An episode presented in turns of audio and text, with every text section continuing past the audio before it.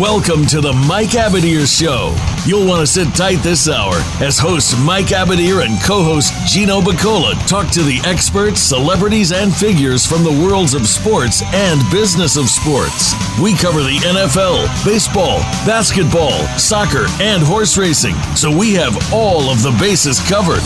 Now, we just need your participation. Here is your host, Mike Abadir.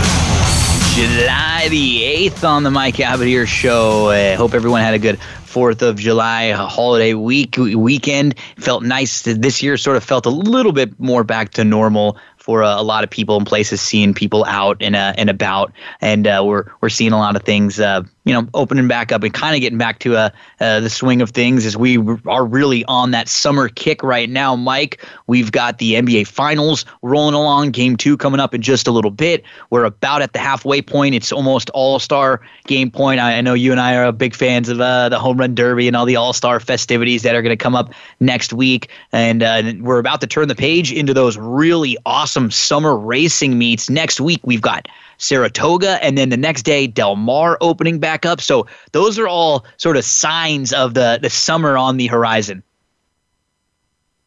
Absolutely.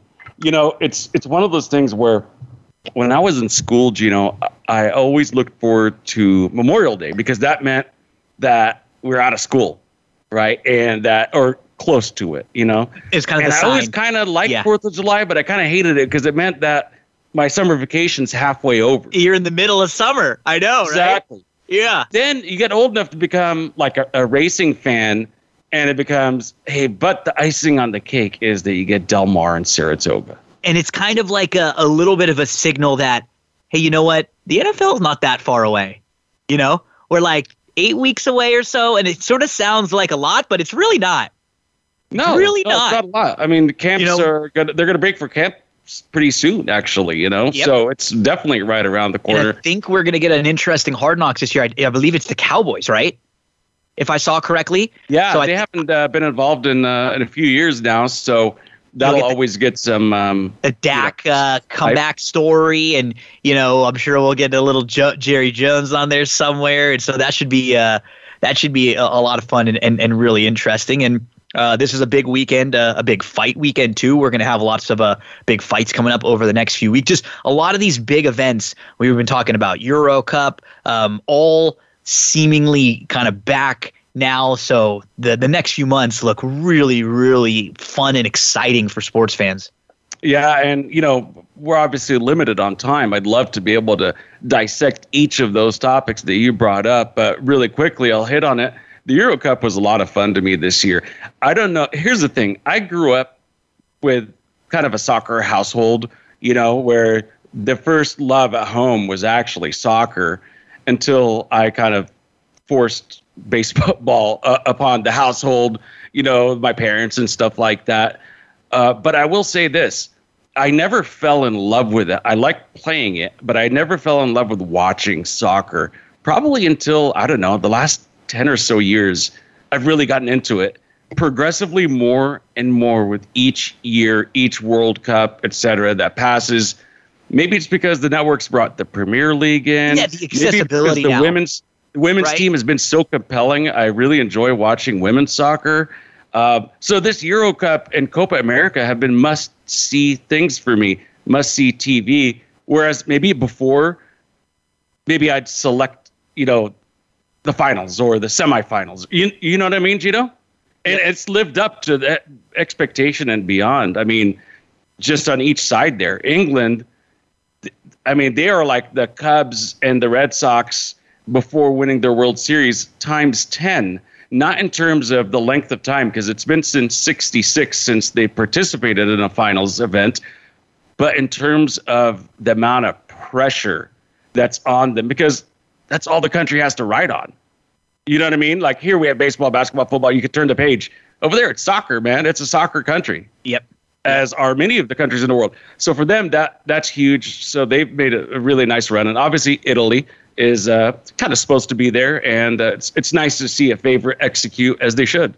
And you I think you hit the nail on the head. The accessibility, just getting the, having the opportunity to watch all of these games that we just didn't have the opportunity to watch before, or they would be so hard to find, or you'd have to really pay out you know out your butt for like a a bat like a, a very expensive type uh, package if you wanted yeah, to watch exactly. them. Yep. You know nowadays you can watch almost all these games for free. They're just on early, which is kind of cool if you're someone based that's uh, more we're on the West Coast, so they're pretty early for us. But like a lot of the people on the East Coast, they love it because it's right there in the morning for them. A lot of the uh, the the Euro, the like the international games, or a lot of the uh, the best leagues in Europe or or you know South America or wherever they are. So yeah, just I, I sort of am am even. I mean, just compared to what I um.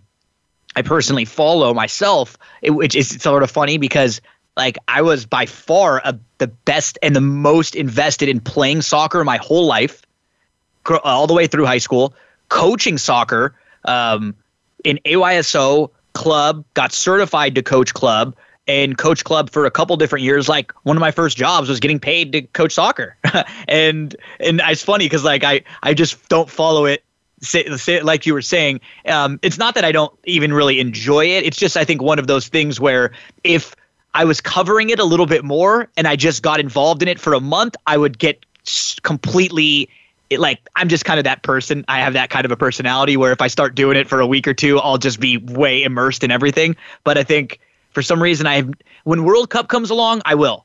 I do. I'll I'll sort of like go all in. I'll do a big preview. I'll watch and, and like go back and watch back some of the the qualifying matches and stuff leading up. I'll do all my homework, you know, leading up to it. But I I have been sort of like how you were up until recently in that I haven't followed the the day to day the leagues as much. Like I couldn't tell you very many players honestly right now. Very few that i could even like that i could even name which i could name more golfers and uh, tennis players probably at the moment uh, personally. So yeah. Well, and I think I think a part of that is you know when you lack star power, uh, it's then it just becomes more about the the shield, the and, team, the logo, whatever. And for us, you know, I still haven't really gotten into MLS to be very candid with you. Um, I think and they're the doing US a good job. Is, bad the men's. Yeah, and the men's US. obviously they didn't qualify. So because now you know. Uh, we're at the age where we experienced pre and post internet, pre and post social media and all that kind of stuff. So before, just to contrast it, we didn't hear about global superstars outside of Pele as kind of this mythical figure. And he was like the Babe Ruth of soccer, of course. And then uh, Maradona, right? Growing up, I heard about him and Argentina and that type of stuff, but that's it. But now I think because we're such a connected world and there are superstars like Messi and uh, you know, guys that uh, uh, Beckham, right, who's kind of crossed over into that pop culture as well because he's married to what are those Spice Girls? Is that what, it was? Uh, you, you, know what I mean? So uh, uh, Ronaldo, Ronaldinho, Kaká, all those guys. It seemed like a flood of stars kind of became in our periphery, and I think yep. that's helped a lot too. You know, I think it's helped the game quite a bit because now even though they're not our stars we get to see them and enjoy them and then once you see them then you're like okay that halfback that passed him the ball is fantastic. He's a great passer. And you start knowing some of the other players on these teams and in these leagues. I'll tell you i've personally seen more people over the last two months three months or so uh, posting on social media about about soccer. International games, being up in the morning watching, recently playing the Euro Cup games, than I can remember. Than I can remember in, in any years. When past. you say so, playing, you're talking about some like doling out a few bucks on the game. Oh yeah, betting like- on games, betting on yeah, betting like just discussing that they were they they bet this or they bet that or people just discussing soccer that that that, that weren't like you know I don't I'm not following necessarily a bunch of soccer reporters. So I'm talking about just like a baseball reporter mentioning they were up watching a, a, a soccer game, you know, sure. from this or that. Or so I I've noticed it a lot more in the last year than I had before, and I do agree with you. I think it it, uh, it does seem it's funny because you know I, I, think I can name you many more women's players from the U.S. team than I could from the men's. Uh, they were better, you know. We we've seen them a, a little bit more. We sort of had a conversation like this a few weeks ago, I think, but I I can feel that more people are interested in watching the uh, the international games, and that's and that's good. I'm I'm I'm I'm happy, and I'm hoping we can, you know, like anything, we got to we got to get our uh, we got to get our team here figured out a little bit because we've had just I, I don't I still don't understand. I know I, I understand because we, like you said, soccer to us is just another sport. We don't like the best athletes in the world aren't necessarily just being groomed to play soccer when they're growing up like they are in a lot of other places. But you'd you'd figure by now with the years of like youth soccer and the influx that there's been an, a, at least like a full generation of people that were playing AYSO when they were young, growing up a lot more. Because like my, my dad didn't really. Like when he was young, they didn't really play soccer like local soccer. It was baseball. Everybody played Little League Baseball. But it wasn't like, oh yeah, we're all in the local AYSO soccer. When I was growing up, everybody in school played soccer up till about 10. And then the ones that didn't like it anymore decided not to. But like on those AYSO Saturday picture days, like you got everybody there from your whole school from like it was crazy. I'm just shocked that we haven't been able to be better than that with a full generation all the way through growing up playing soccer. You know, and I've heard all the arguments. I, I know you have as well. You know, well, if the dollar amounts were more, then maybe people would target it a little bit more frequently. You know, I've heard the argument about, um, you know, in inner cities, it's it's a lot of the people that play sports in those areas or affluent. Uh, yeah, like you, you know, it's, it's kind of a theory that you have to have some money to be on these traveling teams. If you don't play on these traveling teams, you're not going to be discovered. So it's kind of a middle class, slightly rich person sport. Um, but I'll counter that with this. I think if you're a really good talent and you're playing at the high school level, you're going to be discovered by a college team Absolutely. at least, right? And if you're discovered by a college team, then you've got a shot. So that's kind of the way I see it. So those arguments are valid, but they're not a complete. No, it still doesn't make description. sense. It still no. doesn't make sense. Exactly right. I, I still think better. it's in our DNA to be, you know, baseball, football, basketball. Yeah. You yeah, know, and, and then in what, some regions, you know, hockey. There's some pockets, you know, Minnesota and parts of the nor- Northeast you know, all the American hockey players are like from those areas, basically. You get one from LA every once in a while, one from Phoenix every once in a while. But for the most part, it's very regional. I have noticed, though, that soccer has become extremely popular in Seattle and Portland. Yep. Their fans, those um, those games are like experiences. I think Houston gets a pretty good um, like a good reception too from some of these MLS cities that you like that you sort of wouldn't get, and even the uh, LAFC out here. Um, and it, like it was them, and then um, you know some of the so like Galaxy has always gotten pretty good, pretty good attendance and reception out here, even though you know in LA there's a lot of other things to do. So you're right. It, it, I like it didn't catch on for me MLS like nationwide um, it didn't feel like it caught on. I think early on when the Galaxy was here, I remember some more of the buzz and and and feeling like it was you know when I was a little younger playing soccer more. But it's one of those things like we've always a- asked the question. We've always said, oh, this might change it. This might change it. That might change it. I just it's a head scratcher. So I, I don't understand why we haven't been able to figure out more on the men's side. The women kick butt. We talk about them all the time. They're awesome. No, they are awesome. Absolutely, yeah, they are. They are really, really good. They're fun to watch, um, and th- there's a lot of different personalities.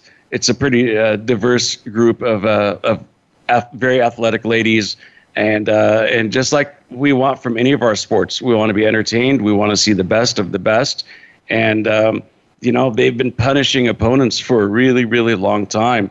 So I, you know, I got into it early on because one of uh, you know, back in Modesto growing up, uh, my same year, Tish Venturini, she went on to be, um, you know, an MVP over at North Carolina. And then uh, and then she made it onto the U.S. national team. Mia Hamm fell into her footsteps. She also went to North Carolina, won the MVP, whatever it's called for soccer, Golden Boot or whatever for the women's game. Um, who was she was her successor, and then they ended up being on the same team together. And then obviously being a Red Sox fan, Nomar Garciaparra ended up marrying Mia, Mia Hamm. So you get what I'm saying. So I kind of got entrenched into women's soccer a while ago, and I've just continued to uh, have an affinity for that game more and more each year.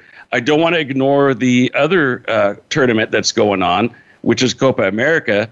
And in that one, you've got basically the Yankees and the Red Sox or the Cowboys, or whatever teams you, Lakers and, and Celtics, you have Brazil and Argentina in that final. So that should be a lot of fun soccer is uh yeah and is on the brain for uh for everyone right now. So um in we were talking and teasing a little bit about it. We're only a couple weeks away from the olympics but we've got to really keep our fingers crossed because a lot of the reports coming out of there are um, not positive about you know the way that some of the virus and the variants have spread over there. They didn't have a great vaccination um, percentage. So you got to keep we got to keep our fingers crossed because i mean they're set but things are not necessarily going well. I, I we just we, we're going to hope for the best. You know. No, in fact, there is an outbreak uh, currently over there. Enough so that they've actually um, they made an announcement that they are not allowing fans to attend. Yeah, there we go. So that's kind of a bummer. It's kind of going backwards a little bit. Um, you know, these people that participate in these sports, you know, they slave themselves to the game, to the event, to one the shot. Sport one usually. shot to be seen. Some by... of them get two or three shots, but most of them get their yeah. one window when they're at their peak that they've worked the entire time to get lucky, and your family and your friends or your loved ones don't get to necessarily sh- be there and share it with you and cheer you on. Exactly. Which is, I was trying to think of which sports wouldn't it matter, and I was like, I, I came up with rowing. I'm like, yeah, I don't think you, you really need fans back at the docks when if you're on the rowing team or something. Although maybe you could hear them cheering from far away. I don't know. But I mean, overall, I mean, I think it pumps you up. But I mean, being in the Olympics should pump you up on on your own. It's just kind of a bummer that a lot of these young men and women can't um, get to feel the the totality of the experience because, like you said, they're probably not going to get it again. And uh, when when's that going to be? Then twenty. I don't know because I don't know if they're going back to the 2020 2024 or if they're now going to do it 2025 and be on that schedule. Whenever it is, um, you're probably not going to have like 90% of the participants from uh, two weeks from now's games, right? So uh, interesting. We will keep our fingers crossed, like you said, Gino. Uh, just a quick footnote. So Saturday, 5 p.m. is the Brazil Argentina finals in Copa America, if you guys are wondering. And then it will be Sunday at noon, Italy and England. And those times that I'm citing are Pacific time, Los Angeles time, because that's where Gino and I are. So, um, you know, do the math on it, figure out where you're at, and uh, enjoy the weekend of sports. After the break, we're also going to talk about something else that's going on Saturday night. So watch watch the game watch your baseball and your horse racing in the day. In the evening, tune in to the uh, uh, Brazil and Argentina game. And then at night, you got UFC 264. So let's leave it there, take a commercial break, and we'll talk a little UFC, Conor McGregor, all of that, and then some right after this.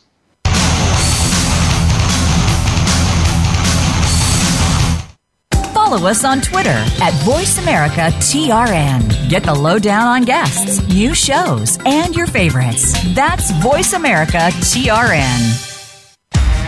Want to play the ponies and win? Winning Ponies, we go inside and behind the scenes with the top jockeys, trainers, and handicappers.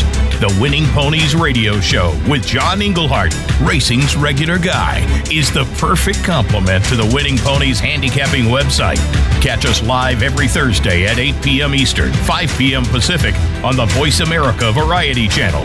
Win prizes just for calling in.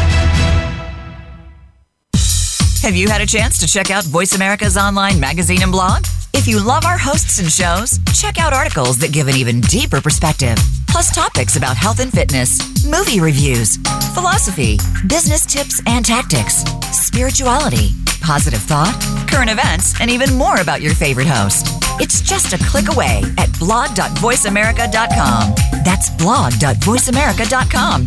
The Voice America Press Blog. All access, all the time.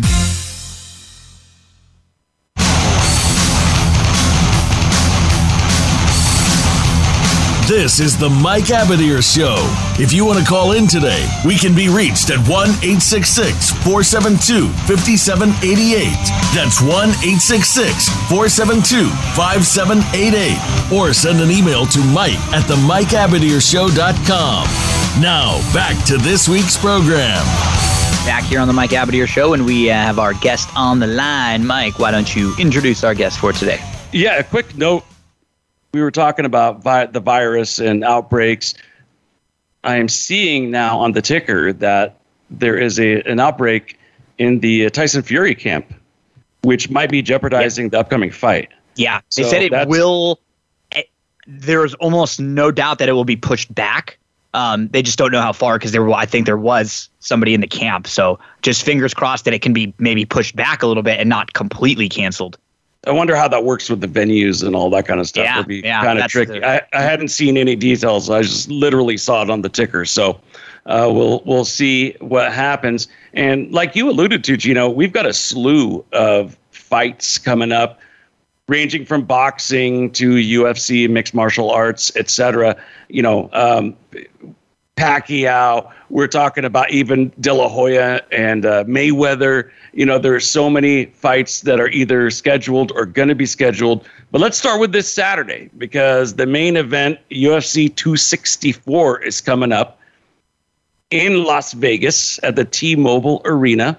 And the headliner, obviously, anywhere, any place he fights, any opponent he fights, the headline's always going to be Conor McGregor and let's talk a little Conor. Let's talk a little UFC action with our insider, who is a fighter, who is known as the KO Kid, Keith Berry. Keith, what's going on, man? How are you? Hey, Mike. Thank you guys for having me on. I'm doing great. Um, yeah. Happy Thursday. Yes, happy Thursday to you too, my friend. So, uh, let's start with the McGregor fight. Poirier. I didn't even know how to pronounce it. Is it Poirier? Poirier? Poirier. Poirier. Poirier. Yeah, McGregor Poirier. three. So fill us in on what happened in one and two. Let's start there.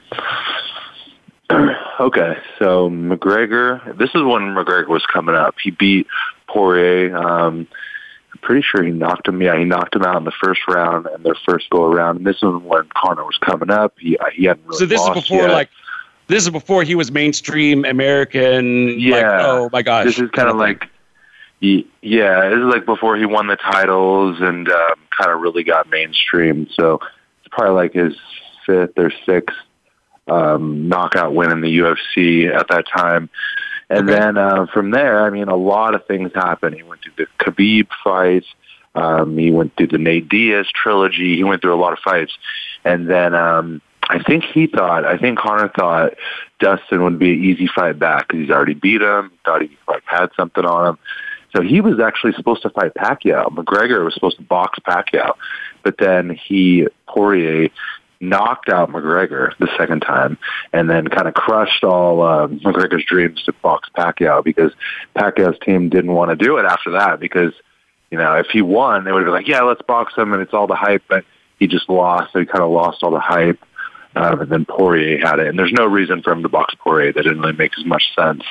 Um, but but yeah, so now we're at fight number three, and uh, it's interesting. It's very interesting because a lot of things have happened with uh, Dustin. A lot of things have happened with McGregor.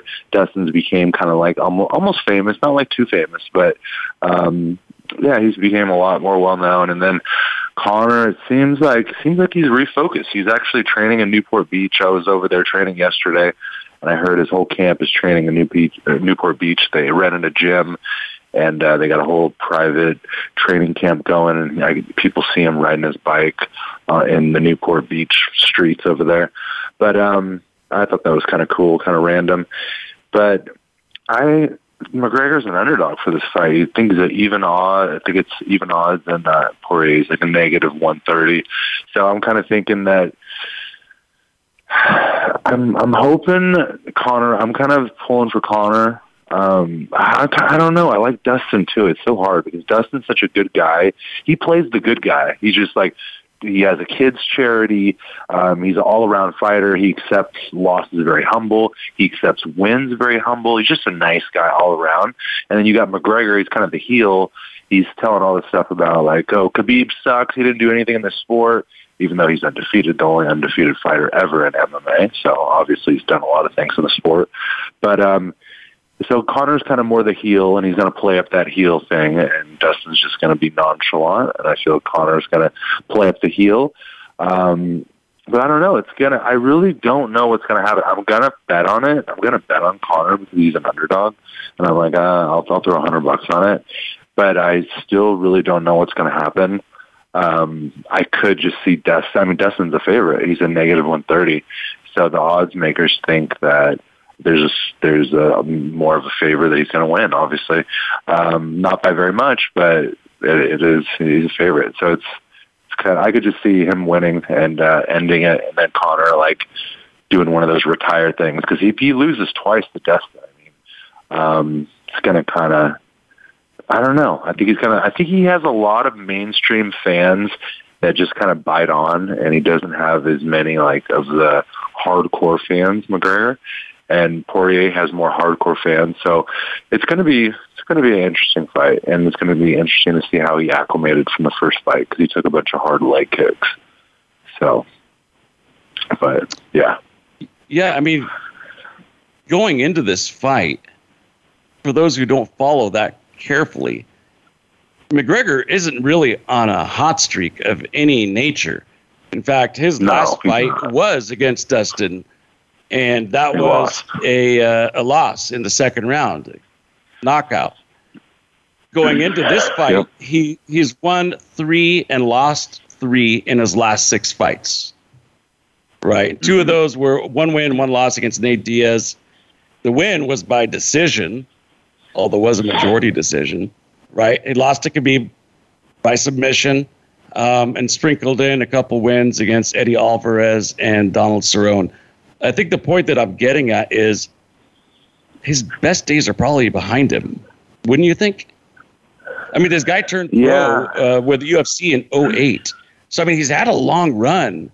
And kind of like you were yeah. talking about, he was kind of he was winning fights before he was in our landscape here in America. You know, if you're hmm. a, UFC junkie, then you probably know that but I don't remember exactly mm-hmm. when he started getting popular here. Maybe 2012 or something. I'm not sure. But either way, he had he had already been in four or five years until that point. Are his best days yeah. behind him? Do you think? I don't know. It's we're gonna find out. That's the whole. That's what's gonna show on this fight. It's gonna show either Conor's gonna make a run and he's gonna get a couple more fights and do something cool, and we're gonna see maybe him get the title again or something, or we're gonna just see him lose, and then that's that. I, I mean, if he loses to Dustin, I feel like it, it's like career ending for him because, like I said, I feel like he has a lot of kind of noob fans to the MMA scene. I mean, I've been into MMA since 2000s, and I started fighting in 2005. So, and so is Poirier. Poirier's been around a long time. Dustin, they call him the Diamond. So, uh, Dustin the Diamond Poirier, I think he's been around since 2006. So, he's been around a long time, and he's so this is sport you can kind of uh, do when you're a little bit older. Then, yeah, because it's I mean, not like grappling, uh, baseball you kind of transition where, that over. Yeah, boxing is, one is one more on reflexes and. Oh, I'm sorry. Yeah, I feel like boxing's more. Sorry, I'm boxing's more of a young man sport, and MMA there's a lot of grappling involved. So I think you can kind of like, you know, drag it on a bit Interesting, Gino. You know what's uh, you know as as Keith was just giving us the breakdown of the of the fight and you know handicapping how difficult it is to handicap it. You know, it kind of makes me think like that. I think UFC in general, or MMA, the fight sports in general that aren't traditional boxing are very difficult to handicap because you almost have like I'm going to use a horse racing analogy just off the top of my head. It would almost be like having a, a jumper, a horse jumper, go up against, you know, a dirt miler in a speed race on the grass. Well, and it's it's very stylistic, right? Like styles make fights, and so you need like fighters can come into a, a big fight with what we know is their best style, but a lot of them, they're smart. They know what the other guy does. Just they've watched the film. They know what their opponent has done. So they're going to try to add something to their repertoire. And so that that's why you wonder, like with what everything uh, you're talking about with Conor and um, and his camp, kind of feeling like maybe he's taking this fight. I don't want to say more seriously, but um, the approach might be a little bit more of a serious camp approach. You'd have to imagine that he's going to approach this fight a little differently than he did in uh, in in fight number two, which didn't go well for him. So stylistically, I'm I'm kind of curious and wondering like if he's going to come out and trying to do something a little bit different. Yeah, he's a definitely a one round fighter. I don't want mean to say that um, because people have said that about me before, but I've literally knocked people out in like six seconds. So I mean, you could say I'm a one round fighter, but um, Conor, like he has that powder power in the beginning of the rounds always, and um, that's when he gets most of his finishes. He'll tag you all up, and then maybe he'll finish in the second round. But um, with Dustin, it's going to be a little different because Dustin, he's a good striker, and uh, he Dustin has way more tools than Conor, and I just feel like now that I'm talking about it, I'm like, I think Dustin. He and he even said this on an interview I listened to earlier today. He said that he's like, I don't usually make predictions, but I feel like I'm going to choke him out in this fight. I'm going to get a submission. So I can see that happening easily because they can go back and forth with striking. They can get some lucky shots on each other. They can rock each other. I could see that happening, and then I could see like it just going on later rounds because it's a five round fight.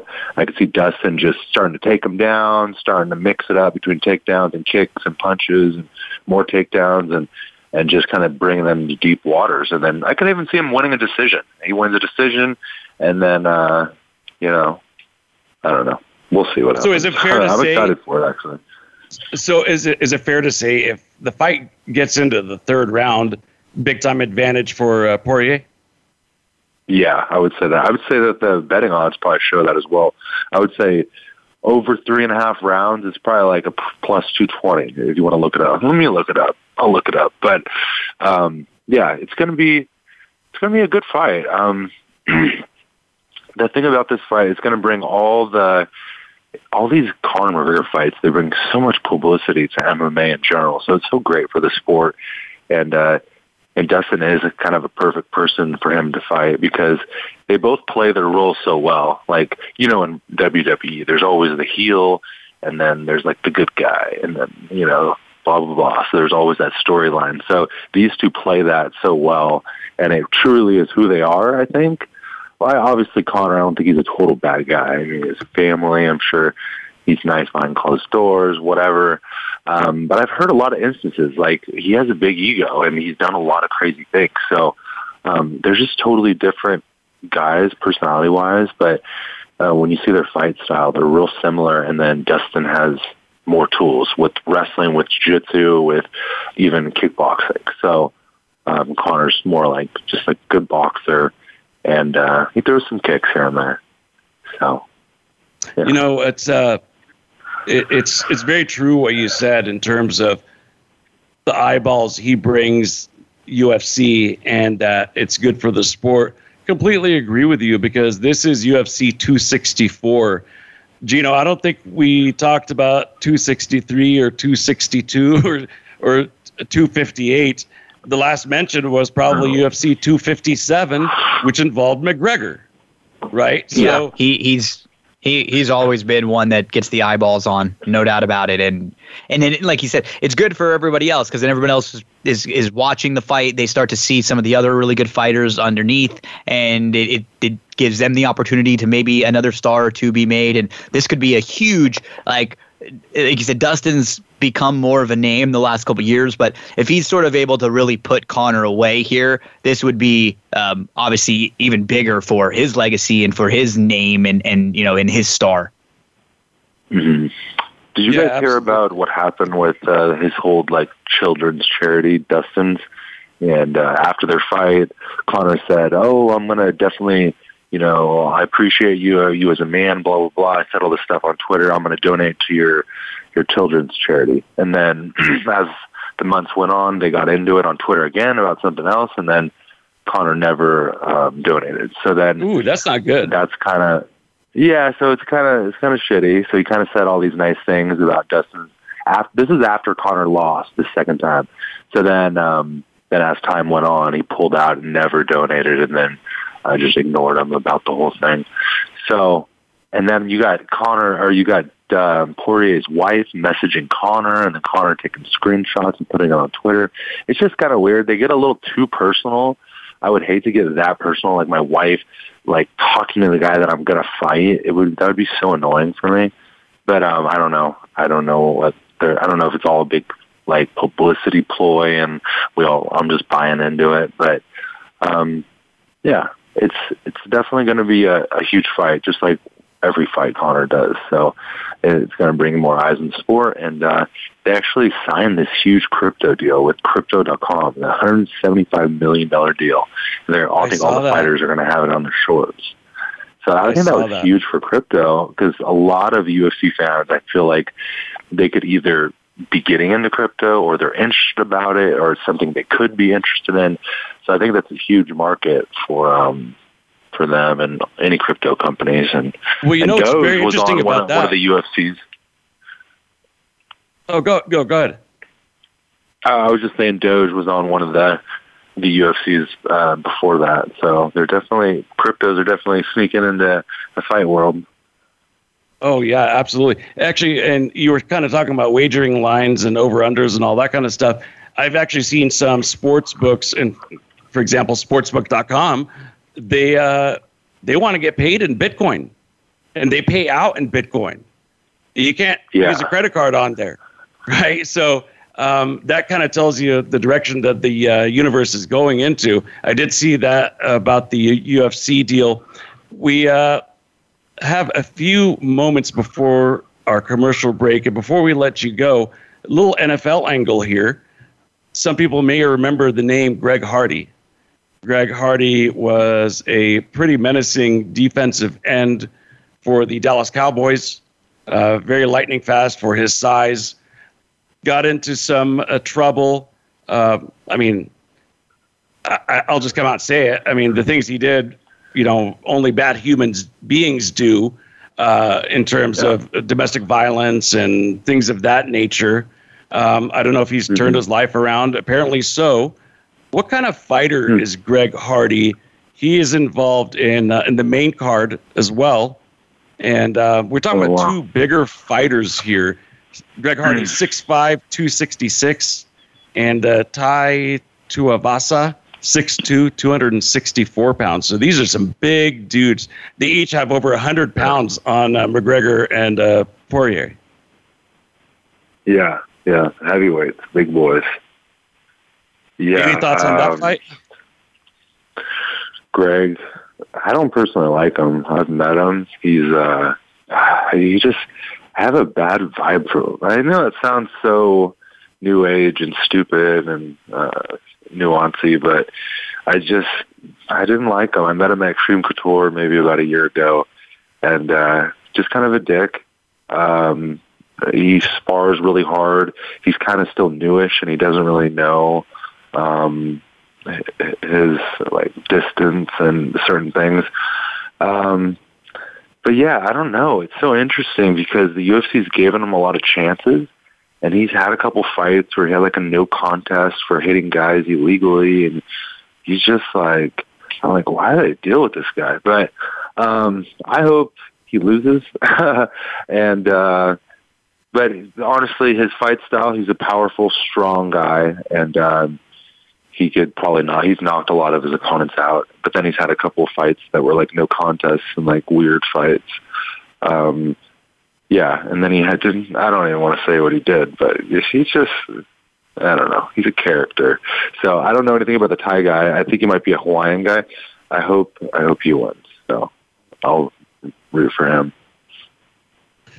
Good deal, man. Well, I'll tell you, uh, I'm rooting against Greg Hardy as well. He. Uh, he actually gave me the stiff arm in uh, in recruiting for my agency. Tried to get land Greg Hardy out of Ole Miss years back, and uh, he gave me the the good old Heisman stiff arm. Like, hey, I'm good, man. So. Uh, uh, I still rooted for him after that, but then you know the things that he's done to women, uh, inexcusable, and uh, he's not somebody I'm rooting for. And like you said, I'm surprised that he's even getting this many shots with the UFC. Hopefully, I'll pray for him. He's ter- hopefully he's turned his life around. We will see. But as always, we love having you on. Thank you so much for this Thank breakdown you. and analysis, filling us in on stuff that you know, quite honestly, at least I'll speak for myself you know, I'm just not very knowledgeable about, but I do enjoy watching and, uh, you know, try, I'm trying to gain some nuggets of information here and there when I speak to people like yourself who really, really know the game from the inside. So much appreciated. Yeah, Mike and Gino, thank you. I appreciate you guys having me on. And um, yeah, it's going to be a great fight this weekend. So I'm looking forward to it. And uh, well, I'm going to say final pick. I'll say Conor, and I'll say Greg Hardy even though I want Greg Hardy to lose, but he, I think he's going to win. I think you're getting a plus. Win, so I think you're getting a plus one fifteen on. Yeah, it looks like Greg Hardy. You'd be getting a plus one fifteen, uh, at least according to ESPN. Oh. So you you got a good line there going for you. So, anyways, have okay. a great one, man. Much appreciated. We'll talk to you again soon, my man. I appreciate it, Mike. Talk to you soon. Thank you. All right, Gino, let's take. Yeah, give him a follow. Uh, at KO Kid nine five one on oh, Twitter there you. too. Yeah. Yeah. Thank you for that. Uh, let's take a quick commercial timeout. We'll come back. We'll talk a little bit about the boys of summer right after this.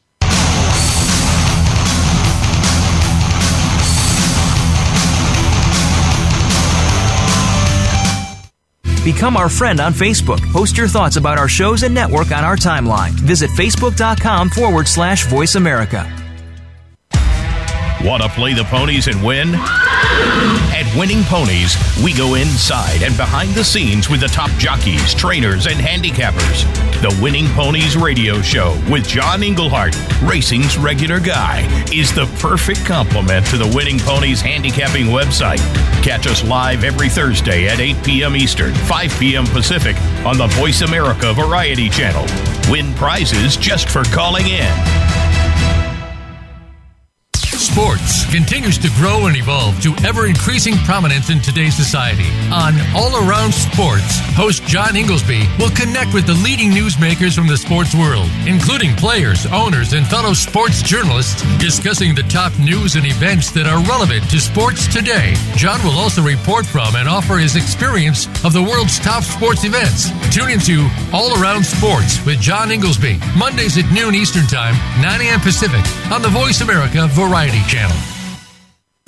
Find out what's happening on the Voice America Talk Radio Network by keeping up with us on Twitter. You can find us at Voice America TRN. Have you become a member yet? Sign up now to become a member of Voice America. It's always free and easy. Plus, you get to take advantage of some great member benefits. Get unlimited access to millions of hours of on demand content across all of our channels. Keep track of your favorite episodes, shows, and hosts in your own customizable library. Find out what shows you might be interested in based on your favorites. Plus, you get insider access with our newsletter. Membership gives you more.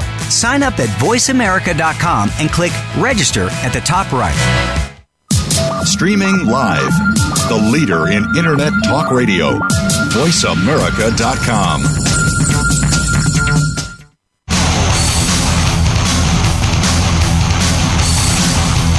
This is the Mike Abadir Show. If you want to call in today, we can be reached at 1 866 472 5788. That's 1 866 472 5788. Or send an email to Mike at the Mike MikeAbadirShow.com. Now, back to this week's program. Here on the Mike Abadir Show, finishing things up here as we uh, shift the focus a little bit over to baseball the the one question I got to ask you, Mike, how come Ohtani isn't a bigger deal than he is for what he's doing? Like nationally, this should be huge. What this guy is doing right now, it, it is unbelievable. We, we've never seen anything even remotely like this. We've never seen anyone who is you, like he's on pace and on track to hit into the 60s uh, as far as home runs are concerned, and he's an all-star pitcher. He is an all-star as a starting pitcher and as probably the most feared power hitter in the game right now. And not only is he hitting home runs, he's hitting moonshot home runs. I feel like this should be a bigger deal. We're not just talking a relief pitcher comes in kind of when the, only they need him, you know, maybe every 10 or 12 games or something like that when their arms are really tired. We're talking about a starting pitcher who is pitching at an all star level. And like you said, one of the most feared sluggers in the game right now. This would be, I mean, I was trying to think of what would be equivalent. You know, the only other, like, obviously, two ways sports is football. So could you imagine like the the quarterback? Because starting pitcher is like a quarterback, right? The a quarterback also leading the league in sacks uh, as a defensive end. He's like lining it, it, up. Like football the, feels like the two. Like thinking about football two ways feels like the only thing that would be comparable to this. Yeah, because it is two separate sides of the ball that are completely not related. Like Correct. you can be a great pitcher or fielder and be the worst hitter in the world. They're not overlap skills. We see it all the time. You know, how many players uh, how many that's the problem. How many guys throughout their life have been either a great hitter but had nowhere to play? They couldn't get on the field or vice versa. They could be incredible in the field but all they could be was sort of a utility fielder and they couldn't, you know, hit well enough to be an everyday player. This is and and I, I just I hope anyone out there that's listening and those ba- and those of us that are baseball fans really appreciate what's happening because I don't know how long this can can last. We've seen him get hurt uh, a couple times when throughout you know his his years here so far, but he's basically only missed one start this year. He started April the 4th and then he didn't start again until April the 20th. So he, he missed, he went like two weeks in between starts there. He probably missed what should have been one. He's had like one other start that was was bumped a few days back, probably because of weather. But it's not like he's they've been picking and choosing spots for him either. Like he's started 13 games so far this year, and he had he got lit up in one of those games against the Yankees uh, a couple starts back, and that actually skewed his ERA leading into that game. In 12 in his first 11 starts, he actually had a 2.58 ERA. And then he couldn't get out of the first inning in that Yankees game. That was the one game he got lit up. He ended up giving up seven earned runs because he walked four. He gave up a couple hits. There was an error and he got crushed. But he ended up getting a bomb in that game too. and they ended up winning that game. So it's, I mean, he just pitched against Boston, one of the best offenses in the entire league.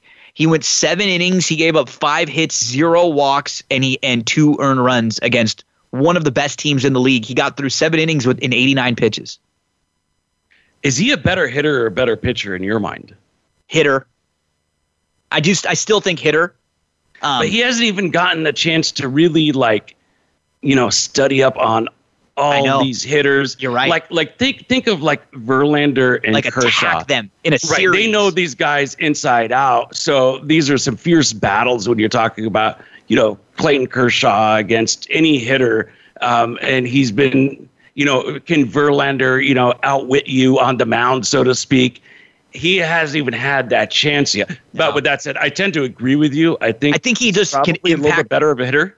Yeah, and he'll impact your team more every day in the lineup, you know, or close to it than pitching once every five days. Um, but wow, I, I I didn't think when he came a few years ago that that this would be more than like a gimmick thing. I really didn't. And I and you know the Dodgers were in the mix for him. Remember, he didn't he didn't want to go to the East Coast. He wanted to come somewhere on the West Coast and so it was you know maybe the Dodgers, Angels, I think Mariners were some of the teams because of uh of the the large like Asian population um, over here. He would he was going to feel like better. It was a little bit easier for I think media and stuff like that for him. And ah, and the American League made a lot of sense for him too because of the DH. Yes, yes. So and and exactly made made a lot more sense there. Um, just un- I, I didn't think he'd be able to even get through a half of a season ever doing it like this. And I just really and they've already said that we're we're going to. He's he's going to be in the home run derby. This could be a weekend or a few days, uh, All Star week. It's not a weekend, but those couple days. Could you imagine if he doesn't have to win, but like if he wins the home run derby or has this one of those really great rounds where he wins and he hits these monster bombs and he makes it doesn't who cares how if he wins it, but if he just has a really fun showing and then the next day he's gonna pitch and hit.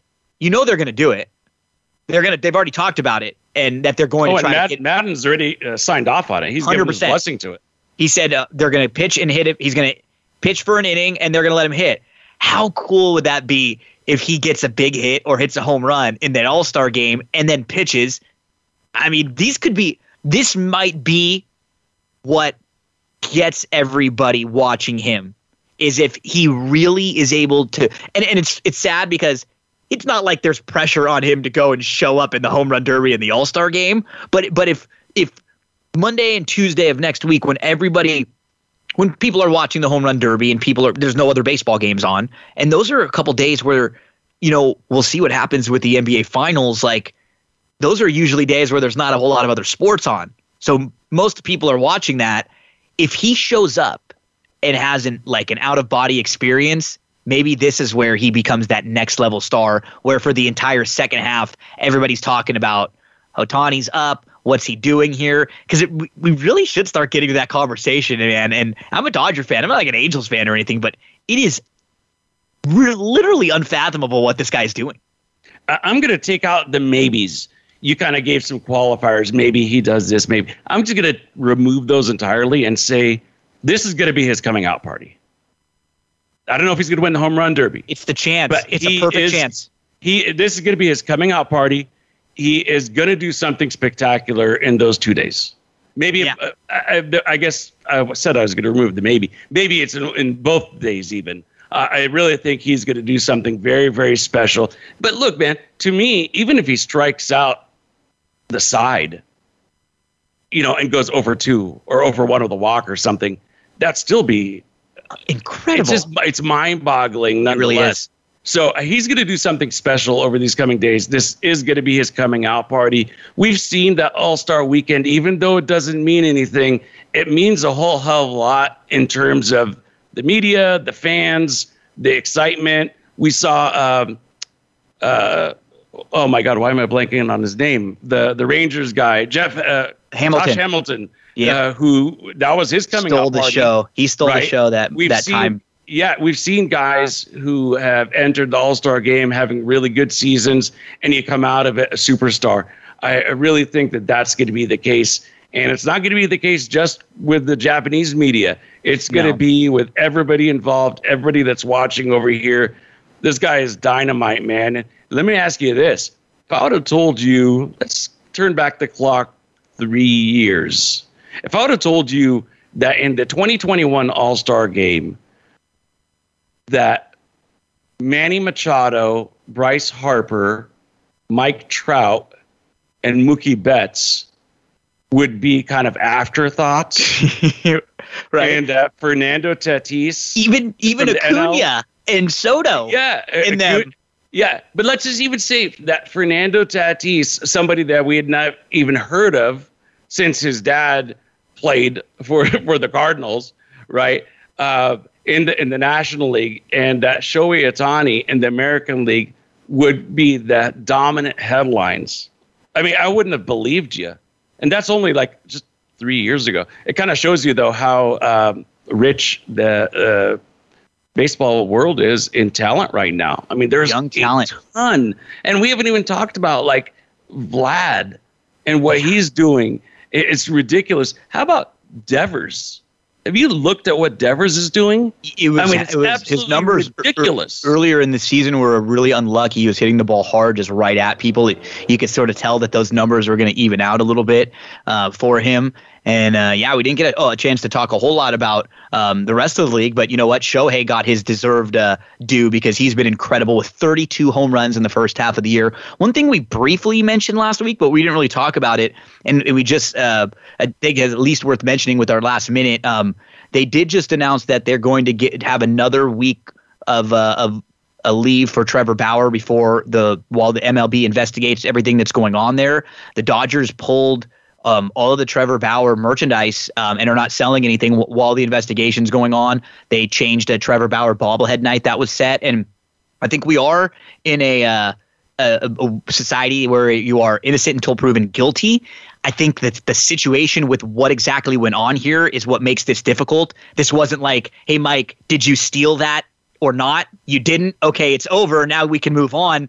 Some of the things that happened here, whether or not he's really innocent, are still pretty graphic and hard to still hard to grasp. So I think this is still going to be going on for a long time while they investigate. He's going to be out for the year, man. That's yeah. That, I'm going to predict that right now. I, it is very I very strange circumstance. Pitch for the Dodgers this year as a Dodger fan it's going to hurt the team more. He has no business on the mound until this is completely figured out one way or the other because there are, are a lot to the, layers to this. Absolutely. That's all the time we have. Enjoy this great sports weekend and the All-Star break We'll come back right after the first games come back onto the field. Enjoy your sports weekend everyone. Thank you for listening. We'll see you same time, same place next week.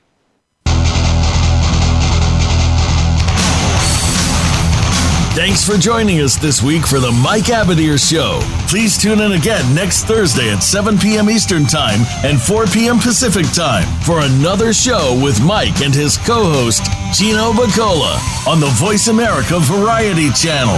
Have a great week.